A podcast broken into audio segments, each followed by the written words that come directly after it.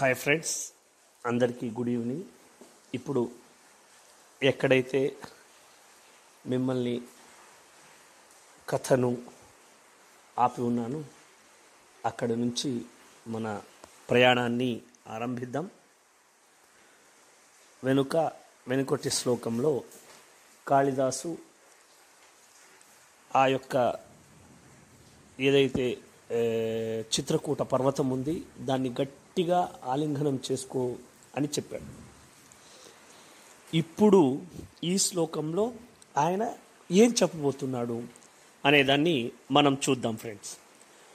మార్గం తావత్ కథయతస్త్వత్ప్రయాణానురూపం సందేశం మే తదనుజలద శ్రోశ్రసి శ్రోత్రపేయం ఖిన్న ఖిన్న శిఖరిషు పదం న్యస్యగంతాసి యత్ర క్షీణ క్షీణ పరిలఘుపయ శ్రోతసాంచోపభుజ్య చూడండి కాళిదాసు ఏం చెప్తున్నాడంటే చూడు మొట్టమొదటగా నువ్వు అంటే ఆ యక్షుడు మేఘానికి చెప్తున్నాడు.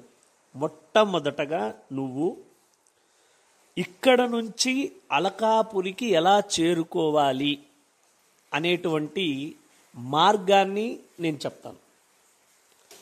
ఆ మార్గాన్ని నువ్వు మొట్టమొదట అది విను. దాన్ని తలలో పెట్టుకో. ఎందుకంటే ఆ మార్గాన్ని నువ్వు సరిగా వినలేదనుకో ఆ తర్వాత కన్ఫ్యూజన్లో ఎటంటే అటు వెళ్ళిపోయావంటే నువ్వు నీ గమ్యాన్ని చేరుకోలేవు అలకాపురిని చేరుకోలేవు. అందువల్ల మొట్టమొదట ప్రయారిటీ ఏమి? గమ్యం చేరుకోవడానికి.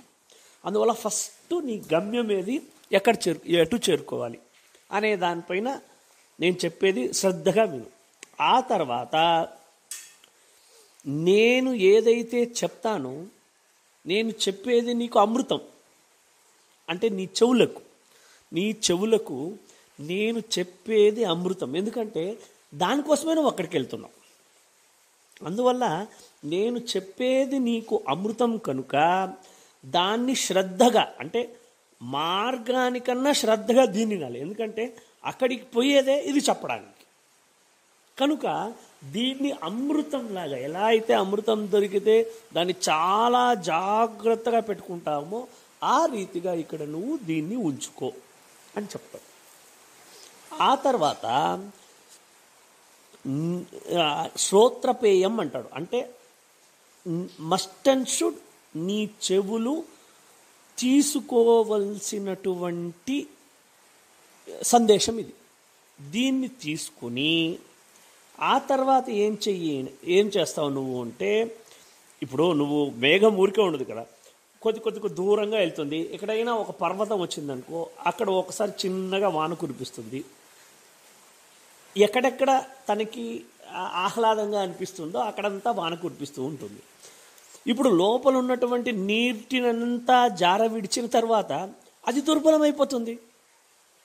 అందువల్ల నువ్వు ఏం చేస్తావంటే అక్కడక్కడ వర్షాన్ని కురిపించు. ఆ- ఆ వర్షాన్ని కురిపించిన కూసంత దగ్గరలో ఎక్కడైనా చెరువులు కానీ నదీ నదాలు కానీ ఉంటే అక్కడే మళ్ళీ రీస్టోర్ చేసుకో. మళ్ళీ నీళ్ళని సేకరించు. మళ్ళీ ఊర్జస్సును తెచ్చుకో మళ్ళీ బలాన్ని తెచ్చుకో. తెచ్చుకొని నువ్వు ముందుకెళ్ళు. అంతేగాని నువ్వు ఒక చోట వర్షం కురిపించేసి ఇంకా నీళ్ళు తీసుకోలేదంటే నువ్వు ముందుకు సాగలేవు అని కాళిదాసు చక్కగా ఈ శ్లోకంలో మనకు చెప్తాడు ఫ్రెండ్స్. ఇక్కడ అంతరార్థం అంటే శృంగార అంతరార్థం ఉంది కానీ అది శృంగార డోస్ కొంచెం పెంచి ఆయన అంతరార్థం చెప్పాడు. అందువల్ల దాన్ని మీరే అర్థం చేసుకోండి. అంటే మేఘం అంటే ప్రియుడు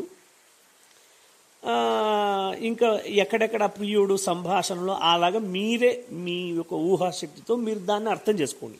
నేను సామాజికంగా అందరికీ ఉపయోగపడే సైకలాజికల్ ఫ్యాక్ట్ కూడా ఒకటి చెప్పాడు కాళిదాస్. దాన్ని నేను దీంట్లో చెప్తాను ఫ్రెండ్స్. అది ఏమంటే ఇప్పుడు చూడండి ఏ మనిషికైనా ఫస్ట్ దేనిపైన కాన్సన్ట్రేషన్ చేయాలి అంటే గోల్ తన గోల్ ఎలా రీచ్ అవ్వాలి? అసలు ఫస్ట్ ఒక గోలు ఆ గోల్ రీచ్ అవ్వడానికి ఏమి? ఈ ఇది చాలా ఇంపార్టెంట్ ఎందుకంటే గోలు లేనటువంటి మనిషి ఏమవుతాడు అంటే ఏం చేయాలో తెలియక తన జీవితాన్ని నాశనం చేసుకుంటాడు. అందువల్ల ఆ గోల్ అనేది ఒకటి ఉండాలి. గోల్ అనేది ఉండడం అంతేకాదు దాన్ని చేరుకోవడం ఎలా అనేది కూడా తెలిసి ఉండాలి. ఇప్పుడు నాకు ఆ ఆకాశానికి అంతరిక్షంలో పోవాలని ఉంది ఆశ. కానీ ఎలా వెళ్ళాలో నాకు తెలియదు కనీసం నేను ప్రయత్నం కూడా చేయలేదు కనుక అది సఫలమవదు అది విఫలమవుతుంది. అందువల్ల మన గోల్ ఏదైతే ఉందో దాన్ని మనం తెలుసుకోవాలి.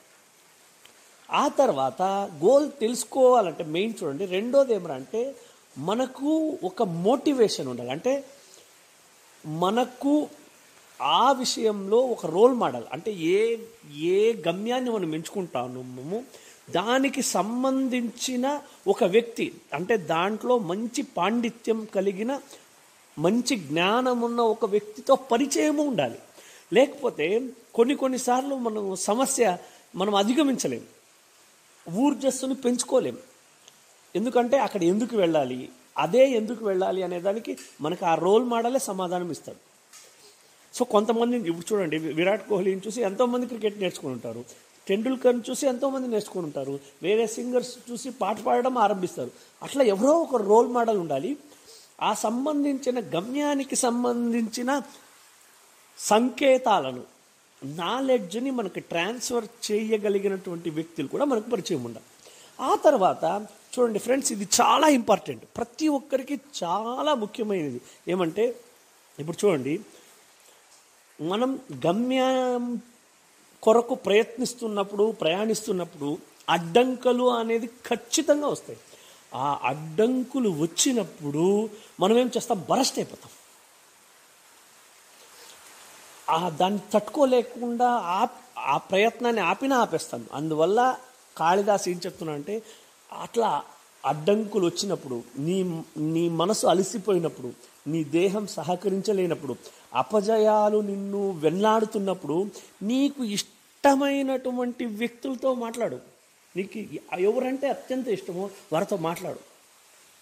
వారికి నీ సమస్యలు చెప్పు. వారి అడ్వైస్ తీసుకో. లేకపోతే మామూలుగా జీవితం గురించి ఏదైనా మాట్లాడు. అదేం చేస్తుందిరా అంటే నీకు ఊర్జస్సును నింపుతుంది. మళ్ళీ ఒక కొత్త వ్యక్తిలా నిన్ను చిత్రీకరించి మళ్ళీ నిన్ను గమ్యం వైపుకి పంపుతుంది. అందువల్ల ఓ బాటసారి గమ్యం కోసం వెళ్ళేవాడా? నువ్వు దీన్ని గుర్తుపెట్టుకొని చాలా చక్కగా కాళిదాసు ఈ శ్లోకంలో వర్ణించాడు. మన ఒక ప్రయాణాన్ని ఇక్కడ ఆపి ఇక్కడ నేను హాల్ట్ చేస్తున్నాను. Good evening friends.